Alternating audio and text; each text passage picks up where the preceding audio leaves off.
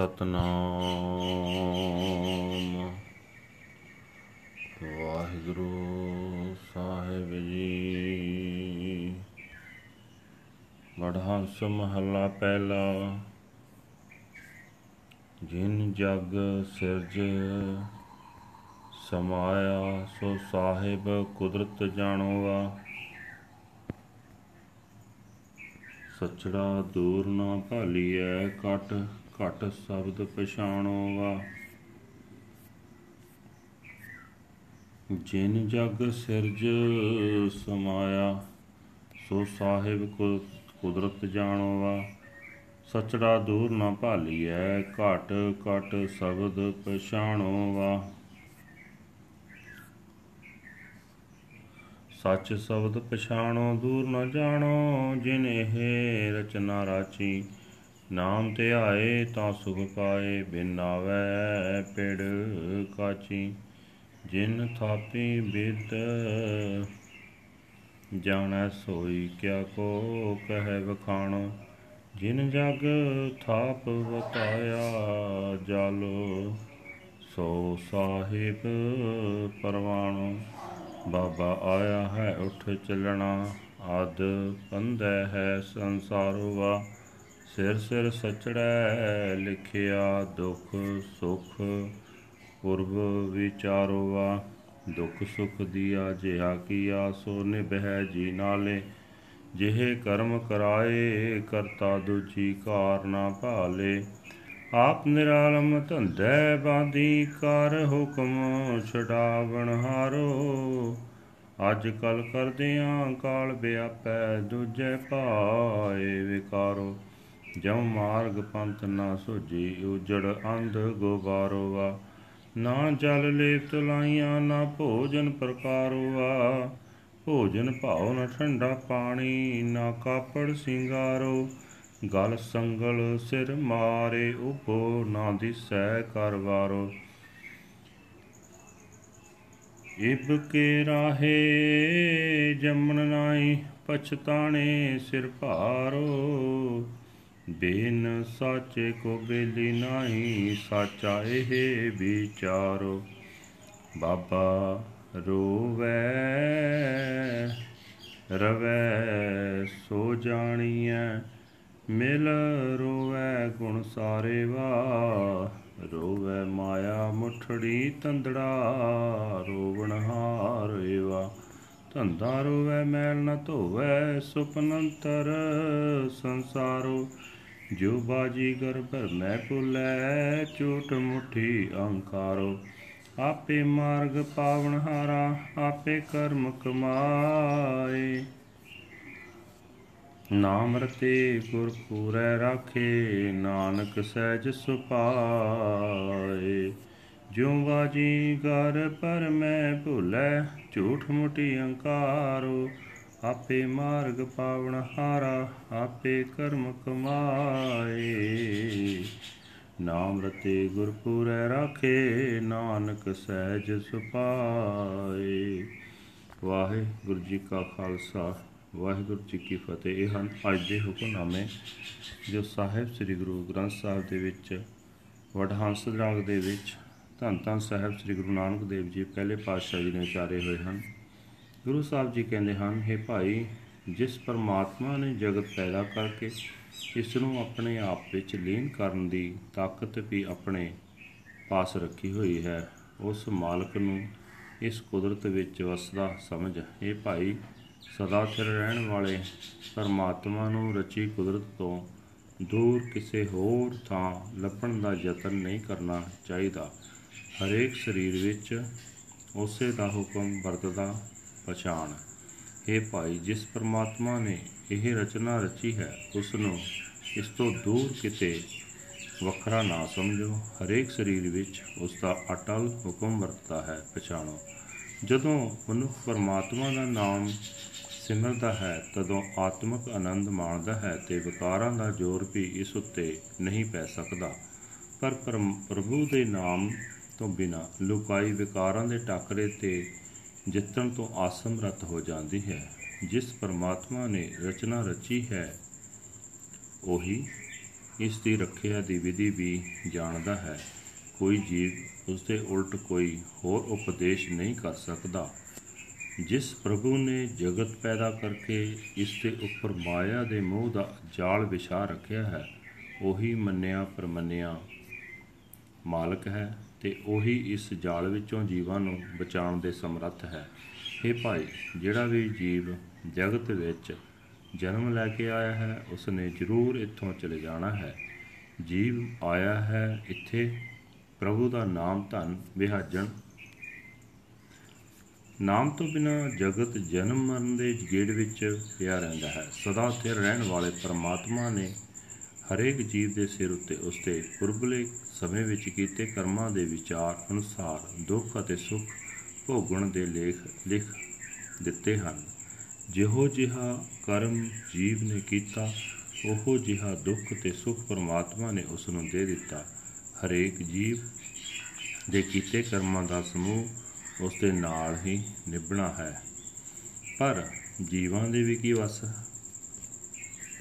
ਕਰਤਾਰ ਆਪ ਹੀ ਜਿਹੋ ਜਿਹੇ ਕਰਮ ਜੀਵਾਂ ਪਾਸੋਂ ਕਰਵਾਉਂਦਾ ਹੈ, ਉਹੋ ਜਿਹੇ ਕਰਮ ਜੀਵ ਕਰਦੇ ਹਨ। ਕੋਈ ਵੀ ਜੀਵ ਪ੍ਰਭੂ ਦੀ ਰਜ਼ਾ ਤੋਂ ਲਾਂਭੇ ਜਾ ਕੇ ਕੋਈ ਹੋਰ ਕੰਮ ਨਹੀਂ ਕਰ ਸਕਦਾ। ਪਰਮਾਤਮਾ ਆਪ ਤਾਂ ਕਰਮਾਂ ਤੋਂ ਨਿਰਲੇਪ ਹੈ, ਲੁਕਾਈ ਆਪੋ ਆਪਣੇ ਕੀਤੇ ਕਰਮਾਂ ਅਨੁਸਾਰ ਮਾਇਆ ਦੇ ਆਹਰ ਵਿੱਚ ਕੱਚੀ ਪਈ ਹੈ। ਮਾਇਆ ਦੇ ਇਹਨਾਂ ਬੰਧਨਾਂ ਤੋਂ ਵੀ ਪਰਮਾਤਮਾ ਆਪ ਹੀ ਹੁਕਮ ਕਰਕੇ ਛੁਡਾਉਣ ਦੇ ਸਮਰੱਥ ਹੈ। ਜੀਵ ਮਾਇਆ ਦੇ ਪ੍ਰਭਾਵ ਵਿੱਚ ਨਾਮ ਸਿਮਰਨ ਵੱਲੋਂ ਆਲਸ ਕਰਦਾ ਰਹਿੰਦਾ ਹੈ। ਅੱਜ ਸਿਮਰਨ ਕਰਦਾ ਹਾਂ, ਭਲਕੇ ਕਰਾਂਗਾ। ਇਹੀ ਟਾਲ ਮਟੋਲੇ ਕਰਦੇ ਨੂੰ ਮੌਤ ਆ ਦਬਾਉਂਦੀ ਹੈ। ਪ੍ਰਭੂ ਨੂੰ ਵਿਸਾਰ ਕੇ ਹੋਰ ਦੇ ਮੋਹ ਵਿੱਚ ਫਸਿਆ, ਬੇਅਰਥ ਕੰਮ ਕਰਦਾ ਰਹਿੰਦਾ ਹੈ। ਸਾਰੀ ਉਮਰ ਮਾਇਆ ਦੀ ਦੌੜ ਭੱਜ ਵਿੱਚ ਰਹਿ ਕੇ ਪ੍ਰਮਾਤਮਾ ਦਾ ਨਾਮ ਭੁਲਾਉਣ ਦੇ ਕਾਰਨ ਆਖਰ ਮੌਤ ਆਉਣ ਤੇ ਜੀਵ ਜਮ ਵਾਲਾ ਰਸਤਾ ਫੜਦਾ ਹੈ, ਜਿਹੜਾ ਇਸ ਤੇ ਵੀ ਭਾ ਦਾ ਉਜਾੜ ਹੀ ਉਜਾੜ ਹੈ, ਜਿੱਥੇ ਇਸ ਨੂੰ ਘੁੱਪ ਹਨੇਰਾ ਜਾਪਦਾ ਹੈ। ਜੀਵ ਨੂੰ ਕੁਝ ਨਹੀਂ ਸੋਚਦਾ ਕਿ ਇਸ ਵਿਪਤਾ ਵਿੱਚੋਂ ਕਿਵੇਂ ਨਿਕਲਾਂ। ਸਾਰੀ ਉਮਰ ਦੁਨੀਆ ਦੇ ਪਦਾਰਥ ਇਕੱਠੇ ਕਰਦਾ ਰਿਹਾ, ਪਰ ਜਾਂਦੇ ਰਸਤੇ ਪਏ ਨੂੰ ਨਾ ਪਾਣੀ ਨਾ ਲੇਫ ਨਾ ਤੁਲਾਈ, ਨਾ ਕਿਸੇ ਕਿਸਮ ਦਾ ਭੋਜਨ, ਨਾ ਠੰਡਾ ਪਾਣੀ, ਨਾ ਕੋਈ ਸੋਹਣਾ ਕੱਪੜਾ, ਇਹ ਸਾਰੇ ਪਦਾਰਥ ਮੌਤ ਨੇ ਖੋਹ ਲਏ ਦੁਨੀਆ ਵਿੱਚ ਹੀ ਧਰੇ ਧਰਾਏ ਰਹਿ ਗਏ। ਜਮਰਾਜ ਜੀਵ ਦੇ ਗਲ ਵਿੱਚ ਮਾਇਆ ਦੇ ਮੋਹ ਦਾ ਸੰਗਲ ਪਾ ਕੇ ਇਸ ਦੇ ਸਿਰ ਉੱਤੇ ਖਲੋਤਾ ਚੋਟਾ ਮਾਰਦਾ ਹੈ। ਇਹਨਾਂ ਚੋਟਾਂ ਤੋਂ ਬਚਣ ਲਈ ਇਸ ਨੂੰ ਕੋਈ ਆਸਰਾ ਨਹੀਂ ਦਿਸਦਾ। ਜਦੋਂ ਜਮਾਂ ਦੀ ਚੋਟਾਂ ਦੀ ਮਾਰ ਪੈ ਰਹੀਆਂ ਹੁੰਦੀਆਂ ਹਨ, ਉਸ ਵੇਲੇ ਦੇ ਬੀਜੇ ਹੋਏ ਸਿਮਰਨ, ਸੇਵਾ ਆਦਿਕ ਦੇ ਬੀਜ ਉੱਗ ਨਹੀਂ ਸਕਦੇ। ਤਦੋਂ ਪਛਤਾਉਂਦਾ ਹੈ, ਕਿਤੇ ਪਾਪਾਂ ਦਾ ਭਾਰ ਸਿਰ ਉੱਤੇ ਪਿਆ ਹੈ ਜੋ ਲੈ ਨਹੀਂ ਸਕਦਾ। ਇਹ ਭਾਈ, ਇਸ ਅਟਲ ਵਿਚਾਰ ਨੂੰ ਚੇਤੇ ਰੱਖੋ ਕਿ ਸਦਾ ਸਥਿਰ ਰਹਿਣ ਵਾਲੇ ਪਰਮਾਤਮਾ ਤੋਂ ਬਿਨਾ ਹੋਰ ਕੋਈ ਸਾਥੀ ਨਹੀਂ ਬਣਦਾ। हे ਭਾਈ, ਜਿਹੜੇ ਮਨੁੱਖ ਪਰਮਾਤਮਾ ਦਾ ਨਾਮ ਸਿਮਰਦੇ ਹਨ ਤੇ ਵੈਰਾਗਮਾਨ ਹੁੰਦੇ ਹਨ, ਉਹ ਲੋਕ ਪਰਲੋਕ ਵਿੱਚ ਆਦਰ ਪਾਉਂਦੇ ਹਨ। ਜਿਹੜਾ ਵੀ ਜੀਵ ਸਾਧ ਸੰਗਤ ਵਿੱਚ ਮਿਲ ਕੇ ਪ੍ਰਭੂ ਦੇ ਗੁਣ ਹਿਰਦੇ ਵਿੱਚ ਵਸਾਉਂਦਾ ਹੈ ਤੇ ਵੈਰਾਗਮਾਨ ਹੁੰਦਾ ਹੈ, ਉਹ ਆਦਰ ਪਾਉਂਦਾ ਹੈ। ਪਰ ਜਿਸ ਜੀਵ ਇਸਤਰੀ ਨੂੰ ਮਾਇਆ ਦੇ ਮੋਹ ਨੇ ਲੁੱਟ ਲਿਆ ਹੈ, ਉਹ ਦੁਖੀ ਹੁੰਦੀ ਹੈ। ਮੋਹ ਫਾਥੇ ਜੀਵ ਸਾਰੀ ਉਮਰ ਧੰਦਾ ਹੀ ਪਿੱਟਦੇ ਹਨ ਤੇ ਦੁਖੀ ਹੁੰਦੇ ਹਨ। ਜਿਹੜਾ ਜੀਵ ਸਾਰੀ ਉਮਰ ਮਾਇਆ ਦਾ ਆਹਾਰ ਕਰਦਾ ਹੀ ਦੁਖੀ ਰਹਿੰਦਾ ਹੈ ਤੇ ਕਦੇ ਆਪਣੇ ਮਨ ਦੀ ਮਾਇਆ ਦੀ ਮੈਲ ਨਹੀਂ ਧੋਂਦਾ ਉਸ ਦੇ ਵਾਸਤੇ ਸੰਸਾਰ ਭਾਵ ਸਾਰੀ ਹੀ ਉਮਰ ਇੱਕ ਸੁਪਨਾ ਹੀ ਬਣਿਆ ਰਿਹਾ। ਭਾਵ ਉਸਨੇ ਇੱਥੋਂ ਖਟਿਆ ਕੁਝ ਵੀ ਨਾ। ਜਿਵੇਂ ਮਨੁੱਖ ਸੁਪਨੇ ਵਿੱਚ ਦੌੜ ਭੱਜ ਤਾਂ ਕਰਦਾ ਹੈ, ਪਰ ਜਾਗ ਆਉਣ ਤੇ ਉਸ ਦੇ ਪੱਲੇ ਕੁਝ ਵੀ ਨਹੀਂ ਹੁੰਦਾ। ਜਿਵੇਂ ਬਾਜੀਗਰ ਤਮਾਸ਼ਾ ਵਿਖਾਉਂਦਾ ਹੈ, ਵੇਖਣ ਵਾਲਾ ਜੀਵ ਉਸ ਦੇ ਤਮਾਸ਼ੇ ਵਿੱਚ ਰੁੱਝਾ ਰਹਿੰਦਾ ਹੈ। ਜਿਵੇਂ ਕੂੜੇ ਮੋਹ ਦੀ ਠੱਗੀ ਹੋਈ ਜੀਵ ਇਸਤਰੀ ਭਟਕਣਾ ਵਿੱਚ ਪੈ ਕੇ ਕੁਰਾਹੇ ਪਈ ਰਹਿੰਦੀ ਹੈ। ਕੂੜੀ ਮਾਇਆ ਦਾ ਮਾਣ ਕਰਦੀ ਹੈ, ਪਰ ਜੀਵਨ ਦੇ ਕੀ ਵਸ? ਪਰਮਾਤਮਾ ਆਪ ਹੀ ਜੀਵਾਂ ਨੂੰ ਸਹੀ ਰਸਤੇ ਤੇ ਪਾਉਣ ਵਾਲਾ ਹੈ। ਆਪ ਹੀ ਜੀਵਾਂ ਵਿੱਚ ਵਿਆਪਕ ਹੋ ਕੇ ਕਰਮ ਕਰ ਰਿਹਾ ਹੈ। ਇਹ ਨਾਨਕ ਜਿਹੜੇ ਬੰਦੇ ਪ੍ਰਮਾਤਮਾ ਦੇ ਨਾਮ ਰੰਗ ਵਿੱਚ ਰੰਗੇ ਰਹਿੰਦੇ ਹਨ ਉਹਨਾਂ ਨੂੰ ਪੂਰੇ ਗੁਰੂ ਨੇ ਮਾਇਆ ਦੇ ਮੋਹ ਤੋਂ ਬਚਾ ਲਿਆ ਹੈ। ਉਹ ਆਤਮਕ ਅਡੋਲਤਾ ਵਿੱਚ ਟਿਕੇ ਰਹਿੰਦੇ ਹਨ। ਉਹ ਪ੍ਰਭੂ ਦੇ ਪ੍ਰੇਮ ਵਿੱਚ ਜੁੜੇ ਰਹਿੰਦੇ ਹਨ। ਵਾਹਿਗੁਰੂ ਜੀ ਕਾ ਖਾਲਸਾ ਵਾਹਿਗੁਰੂ ਜੀ ਕੀ ਫਤਿਹ। This is today's hukamnama under Vadhans raag uttered by Guru Nanak Dev Ji, first passage on the first mahal. the one who creates and dissolves the world, the Lord and Master alone knows his creative power. Do not search for the true Lord for away. Recognize the word of his Sabbath in each and every heart. Recognize the true word of the Shabbat and do not think that the Lord is far away. He created this creation, meditating on the name, the name of the Lord. Peace is obtained without the name. It is a losing game. The one who established the universe, he alone knows the way. What can anyone say? The one who established the world cast the net over it. Accept him as your Lord and Master. Oh Baba, they have come and now they must get up and depart.